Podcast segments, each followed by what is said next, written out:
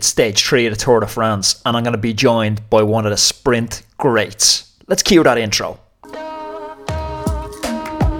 The big question is this How do we use cycling as a tool to improve our health, our happiness, and our longevity? That is the question, and this podcast will give you the answers. My name is Anthony Walsh, and welcome to the Roadman Podcast.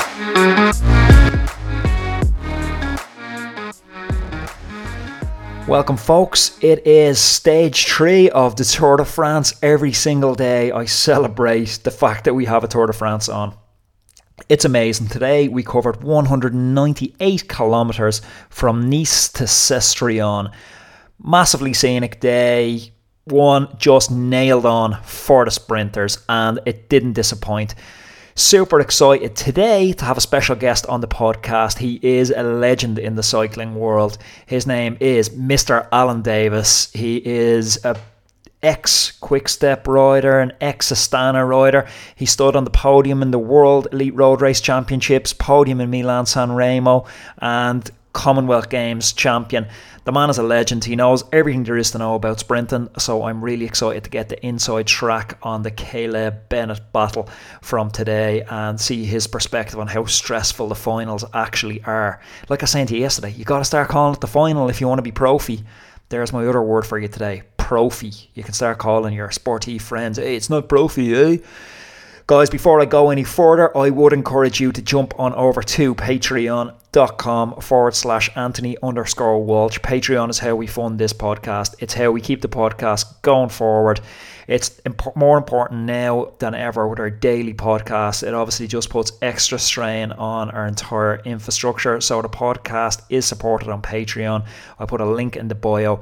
It's the price of buying me a coffee or a beer once a month, and it's the way you can tip the cap. Look, I don't sign up to Sky Sports anymore, and I don't pay Sky Sports anymore because I'm like, you know what? Forget about Rupert Murdoch. He's enough money in his pocket. I fund a lot of independent creators because I want to see them staying around, and that's why I chose to go with Patreon. That I think independent creators should have a voice, and if you guys agree that we should have a voice, that's the way you can go and support it. Okay, here we go. Let's get chatting to Mr. Allan Davis. Allan, how are you? I'm good. I'm good. I'm enjoying uh, having the tour back on the television to uh, obviously to watch and um, and to dissect every day. It was uh, it was kind of a you know it was kind of a plan in in, in the in, in in the making there at the start of the season if we were going to get a, a tour to watch. But it's yeah, hopefully uh, it stays the way it is and uh, we keep enjoying some fantastic racing. What did you make of? Uh, the carnage on stage one. Here's a weird take on it. I'm not sure if you heard this. I was listening to He Who Shall Not Be Named, Lance Armstrong's podcast, which is epic if anyone hasn't listened to it. It's very good uh, about the tour. And he was saying one of the boys inside the peloton, he didn't name who it was, texted him to say that he lives around Nice and the roads aren't that bad in the rain. That he reckons it was the caravan that went through before the race was spraying suds on the road, and that's what caused all the crashes on stage one. Yeah, I uh, I watched the stage, yes, and uh, I, I, it seemed to be you know crazy, but it's not the first time you know we've had to deal with those sorts of conditions and you know those sorts of days where it's like an ice rink. Um, and then I seen actually that information that you just mentioned. Uh, I think it was tweeted or was on social media somewhere. So it, it's it's hard to um, to fathom that the you know the race organization caravan or a sponsor would would do that. I'm not I'm not sure how much truth's behind it, but if that was the case, yeah, that's definitely uh, you know an amateur move by by everyone. So um, yeah, but hopefully it, it, does seem to be like that. The organisers, like for a long time, like they don't give that much of a fuck about the riders, from what I can see. Yeah, well, you know, the caravan in front of the races, uh, as actually as a rider, you don't realize how big and, and, and you know how much of a how much of a show it actually is because you never see it unless you're on the side of the road. But um, it's, it's a huge thing, and it's nothing bigger than the Tour de France with the race caravan that goes in front. So they're they're throwing out merchandise. All the sponsors want to get up there and have a have their own car and caravan. So you know, it's all it's all part of the business, but. Um, yeah, I'm, I'm sure if it's starting to affect the the show that goes on behind and with the riders, uh, obviously that needs to be looked at. Yeah, I, I, didn't catch a name of who actually said that. I'm not sure if it was up on Twitter. Was it? Do you know who was talking about the suds? Um, no, I can't remember who it was, but I think it was on quite a quite a few different uh, yeah social media feeds. I'm not sure off the top of my head. I can't remember who it was exactly, but uh, strange. I'm not sure if you've seen today, but uh, a bunch of the riders got together, calling it like Riders Unite uh, at the start, and they were basically, I think Jasper Stuyven was the spokesman for them, and he was saying it's time for the riders collectively to come together and take responsibility for our safety. This is something we've been hearing about for years. Riders trying to do this. I know it in David Millar and stuff trying to do it back in your generation. Mm.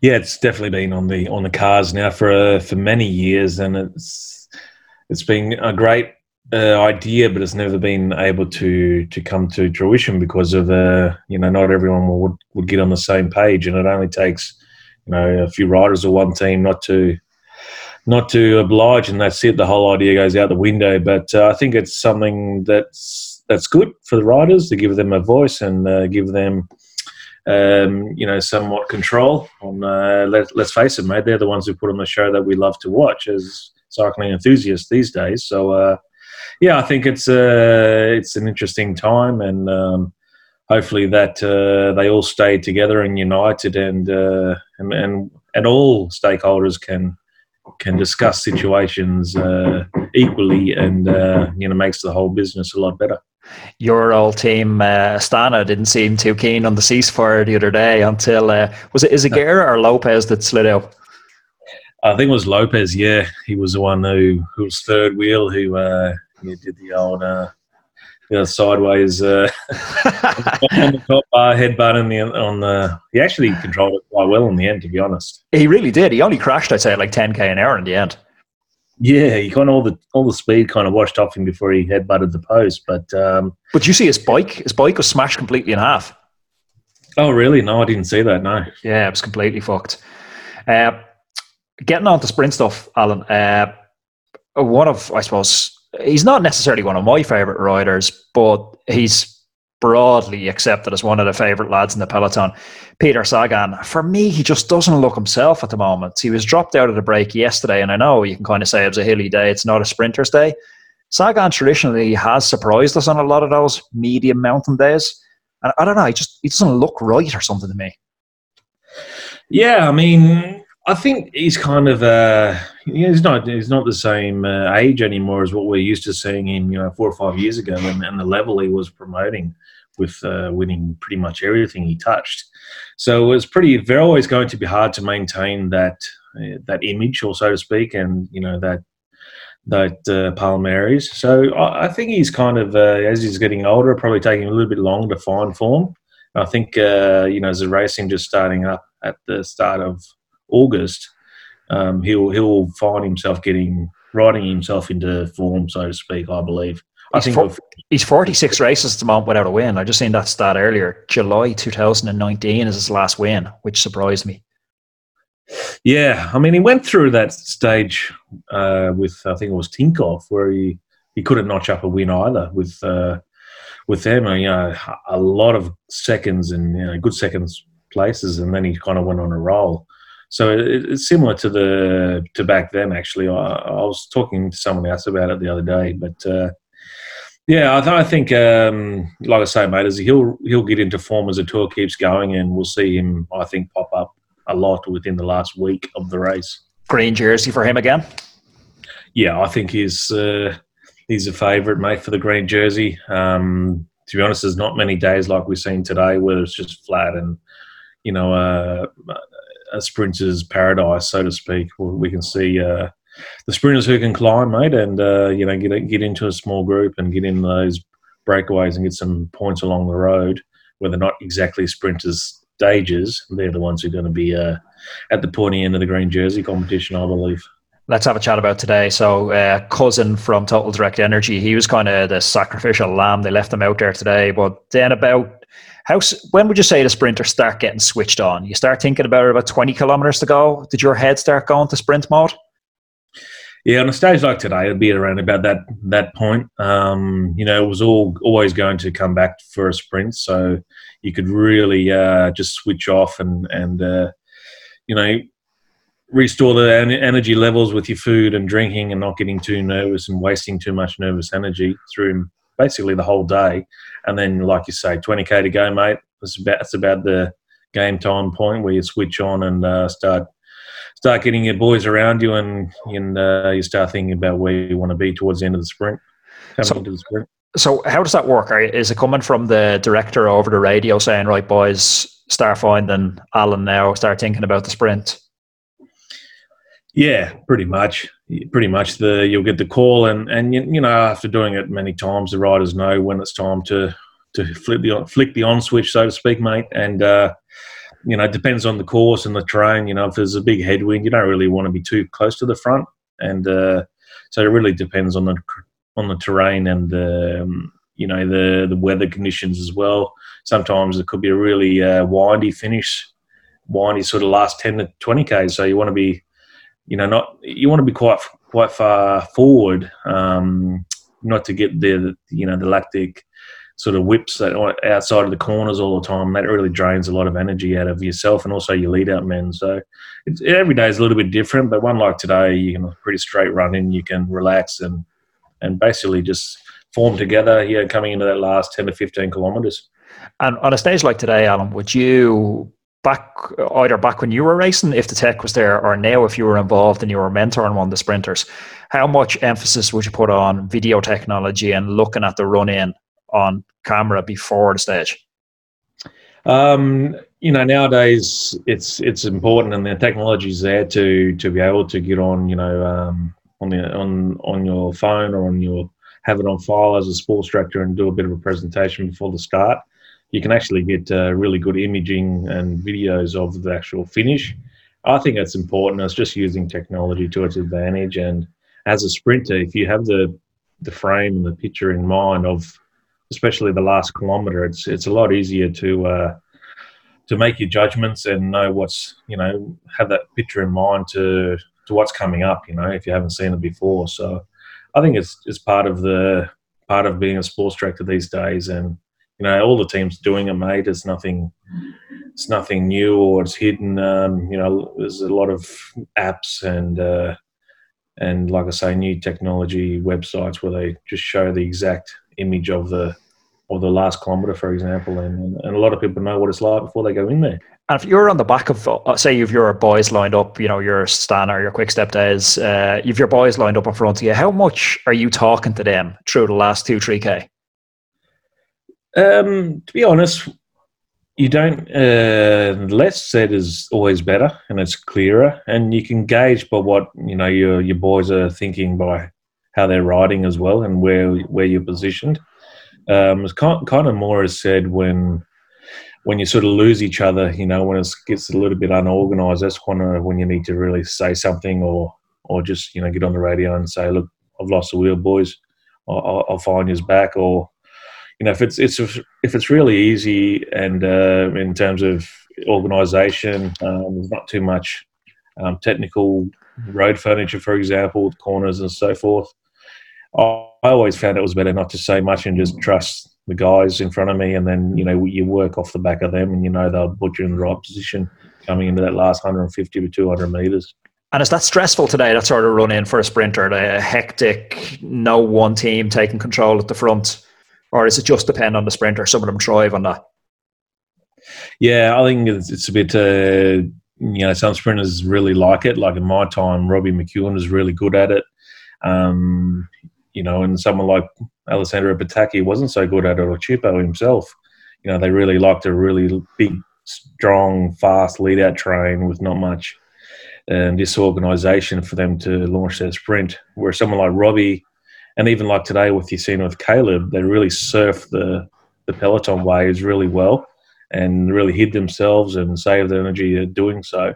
And then uh, when they when it was time to to open up the sprint, you know, they had a they had a full full tank of gas to, to do a to do a sprint, you know, and it's kind of an individual um, thing, I, I, believe, and it's uh, yeah, it's it's something that you you're born with, I believe, and you know, coming off from the racing background from the track, you you find a lot of guys that have done that have a pretty good uh, nous on where to be and how to surf the peloton waves without a organised train in front of them. Just straight up battle between Ireland and Australia here, and afraid I came out the wrong side of it. yeah, well, you know, um, old. Because uh, I knew we were chatting because uh, me and Allan had been WhatsApping earlier in the day, so I knew Allan was going to come on to talk about it, and it was shaping up like it was going to be a Caleb Bennett battle, and I was like, I fucking love it now if Bennett rolls him on this stage. yeah, no, it was. Uh, you know, it, it, was really. I think Bennett did everything right. He, um, you know, he did. He, he got the. You know, if you see the the Eric, the sorry the aerial vision from the helicopter, both the boys were way in front of the rest of them.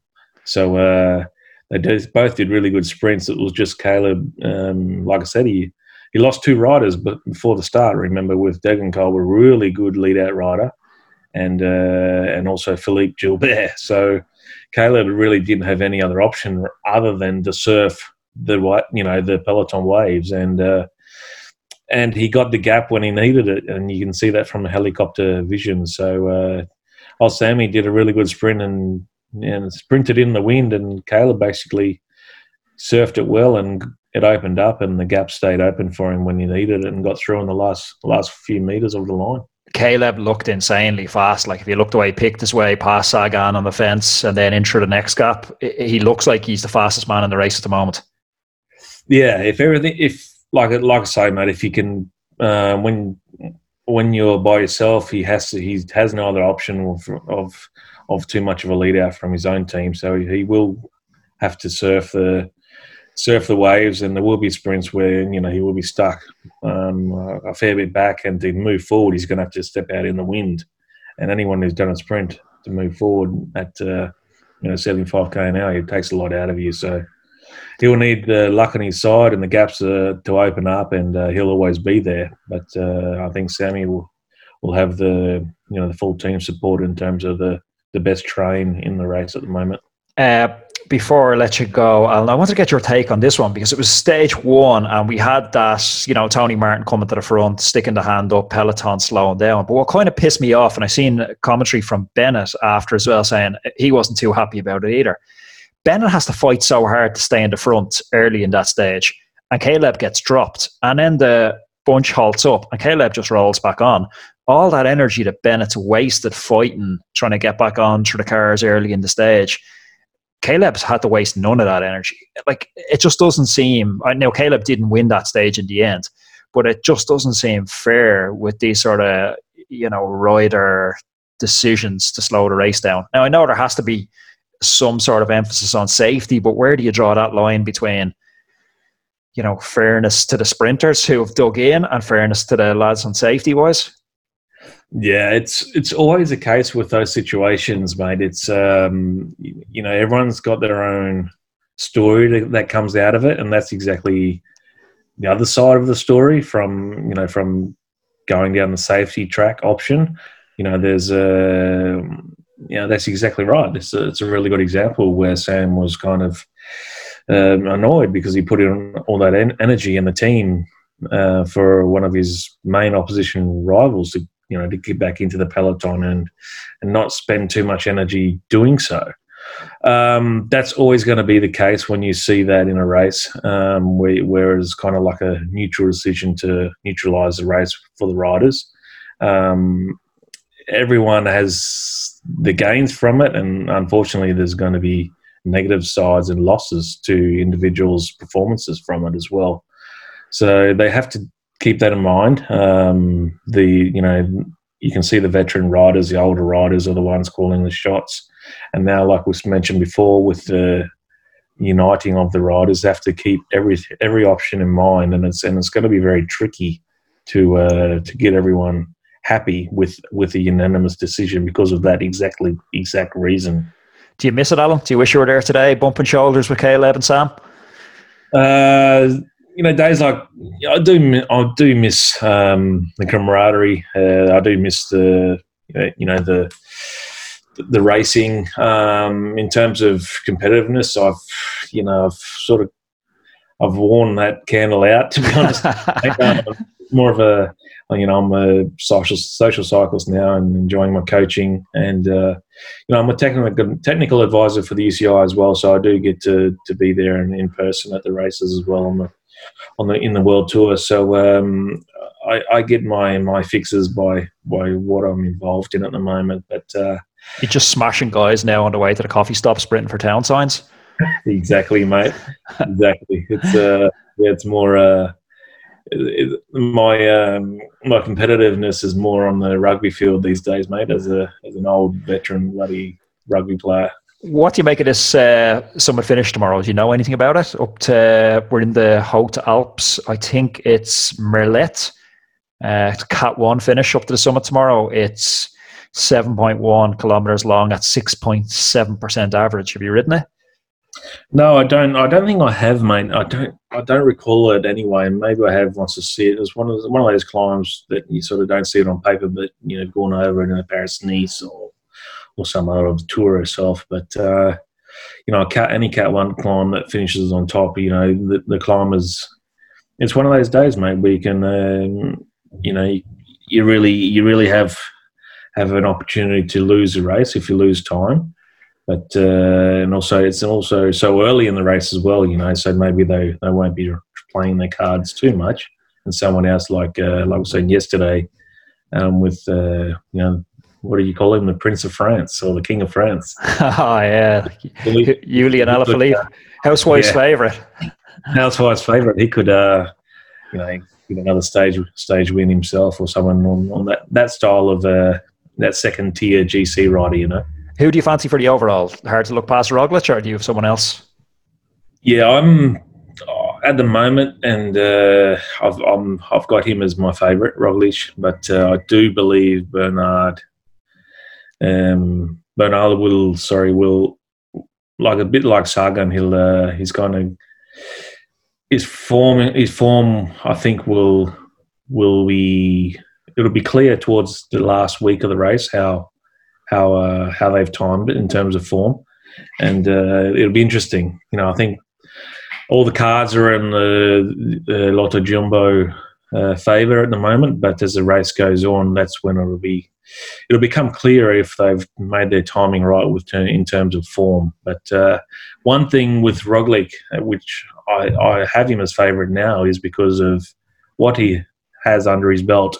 You know, with the Giro, uh, last year and obviously winning the Vuelta, That's two big grand tours that he would have improved a lot and his body volume would have improved a lot and it'll, it'll help his endurance in the three week races a lot. Without without those two races and the form he had leading into it, you know, I'll probably not pick him as my favourite. So I just feel like the wheels would fall off towards the end of the race when it gets really hard.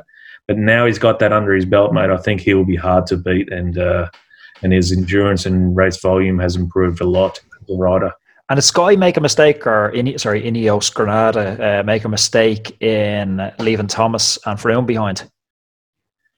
Um, I, I don't think so. I think with the, the, the team they've they've picked and uh, and leaving those guys, you know, we still have the Giro and the Vuelta, two big races to to be run and won. So uh, you know, they they once again, mate, they could be winning the three grand tours. Um, you know, they didn't put all their eggs in the same basket for the tour, but they have the Giro winner from last year, Carapaz, there. So if he's if he's on form, Bernal's on form, um, you know, they're that's enough. You know, you can plan a, a really strong winning Tour de France team around those two. Do you know, I'll leave you on this one, Allan. Here's an interesting conspiracy theory I have with the COVID situation and the way it's developing you know, we had a UCI president saying he'd be surprised if it makes it all the way to Paris. And, you know, whatever the, the chance of it making it all the way to Paris is, I actually think it's going to change how people race. I think Jumbo Visma or you know, they're going in as the race favourites or Ineos as the second race favourites. I think historically you wouldn't want to take the jersey in the first week. It's putting too much pressure on the team, especially with smaller teams. But I think with the race potentially not making it all the way to Paris, whenever they call it off, whoever's in the jersey is going to be declared the winner. I think there's an argument for saying we'll expend a little bit of energy in week one to take the jersey. Yeah, definitely. That definitely makes sense. Um, I've never looked at it that way, to be honest. Uh, that's definitely uh, that will be the case. Um, yeah, if it does get you know postponed, uh, you know anything can happen. The way this 2020 year is going with the pandemic, it's such a uncontrollable situation. It, it definitely could happen, and that will fall in the favour of, of you know the the guys who are starting the race in you know top form and not really don't really have to ride themselves into form.